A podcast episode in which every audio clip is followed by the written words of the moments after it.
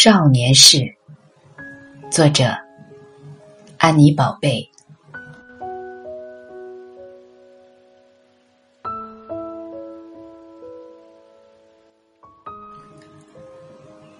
十二岁的时候，我有过少年的友情，是和学校里的一个同龄女孩。她的家和我的家，隔了城市中央的一条河流。夏天下着暴雨的午后，我记得他撑伞等在楼梯的下端，来接我去他家里吃冰激凌。潮湿的阴影里，他的面容像皎洁的一朵山茶。我们在大雨中光着脚踩水，在他宽敞的家里，一边吃冰激凌，一边看诗集。然后，疲倦之后，拥抱着睡在一起。他的浓密的长发散发出清香，在睡意朦胧的时候，兜了我一头一脸。我用手去拨，窗外是滂沱的雨声。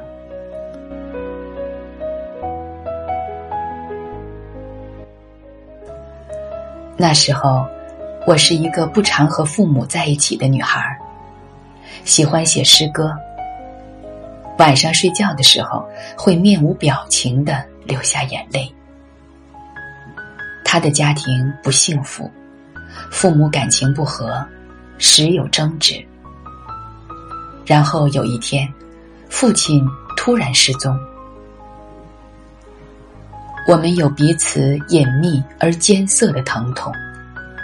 都还没有长大，是肿胀的、纯洁的花苞，想在彼此的灵魂里寻找一条通往世界的途径，而这个进入的切口，只能是给予彼此的爱。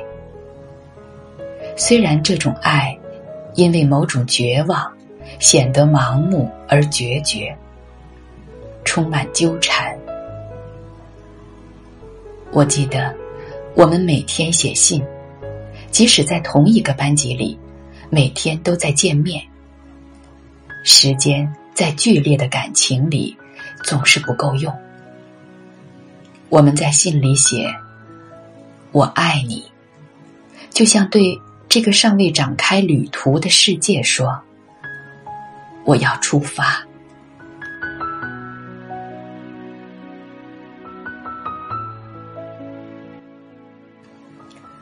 这种感情，现在看来，其实已经如同一场初恋。这段往事使我对女性之间的友情一直保持着某种信仰。在它里面，没有性，没有好奇，也没有激素的作用，只是因为彼此共同的愿望而靠近。我们就像两个敏感的、贫乏的孩子，彼此拥抱取暖，这样纯洁静好的陪伴。彼此之间发生了许多的事情，有悲喜，有失落，很多记忆因为被埋葬，已经深不可测。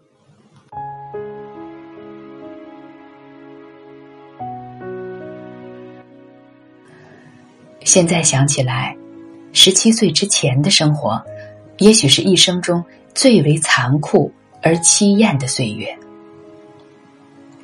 青春像一段黑暗的火车隧道，呼啸着奔驰。后来，我们很快就各自恋爱了。那时候总是以为恋爱能够彻底的拯救自己的孤独，是在付出很多代价。耗费掉很多时间之后，才能够知道，这个想法是错误的。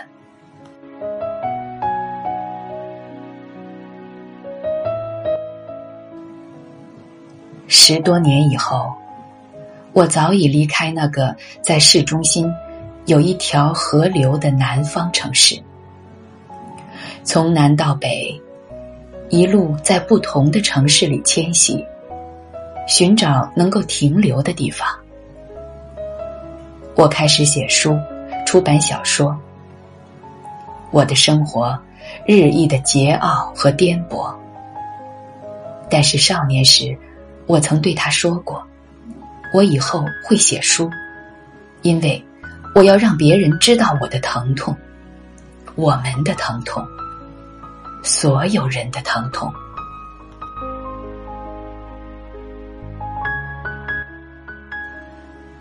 她最终嫁给了一个淳朴沉默的男子，结婚生子，平淡的工作。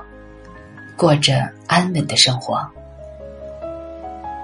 有很长一段时间，彼此失去了音讯。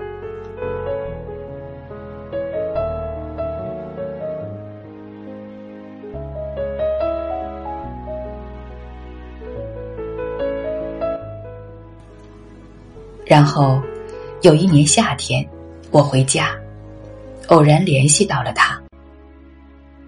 于是就去见他。我还记得，他最喜欢吃香蕉，在附近的水果店里买了一大串香蕉，还有一捧打着花苞的深红石竹。依然是暴雨的夏日午后，窗外是滂沱的雨声，他的长发已经不见。扎粗糙的髻，憨稚的一岁幼儿在他的怀里酣睡。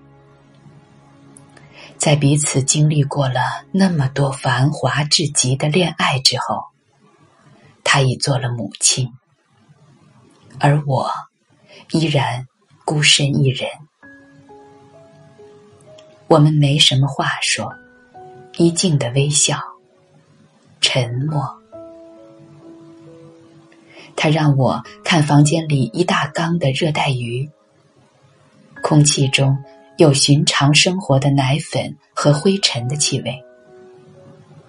我看到墙壁上他十六岁时候的照片，我也一直把自己的一张少年时候的黑白照片带在身边。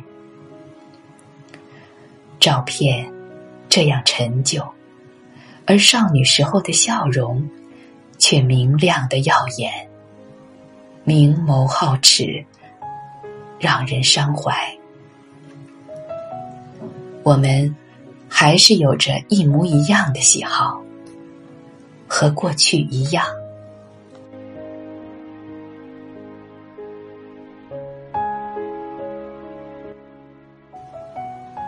告别的时候，他送我，我把他的孩子抱在怀里。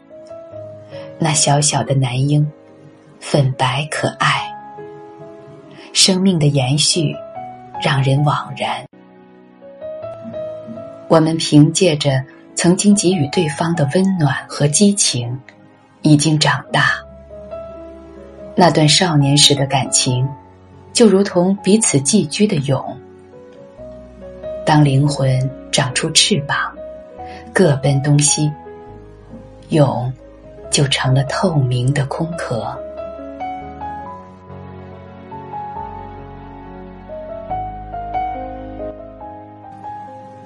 十多年以后，我们各自成为虽然心怀感伤，但甘心承担的女子，没有什么怨悔，在大雨中平静的挥手告别。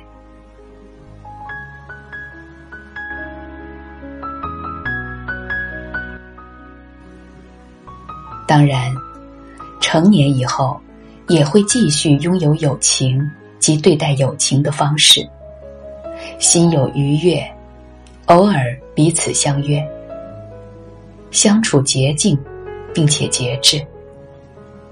在上海，我曾遇见数个美丽而个性独特的女子，她们做自由撰稿，做唱片，做网络。我们在台风的夜里行走于大街上，用手护着打火机，给彼此点燃一根烟，偶尔去酒吧买醉，聊起男人和点滴的往事，已然云淡风轻的口吻，从不把彼此带入自己的生活和工作。我们成为朋友，隔着一段距离，小心而轻柔，触摸对方的手指，却已经不需要皮肤的温度。成年的友情，只能是给对方一些时间。我们都如此清醒，看到了时光的界限。少年时那般潮水汹涌的友情，已经不见。经历过诸多人性的苍凉和命运的多舛。已不再需要倾心的付出去探知未来的结局。我们知道，最终我们是会长大的，疼痛会过去的，而那些爱过的人也就消失了。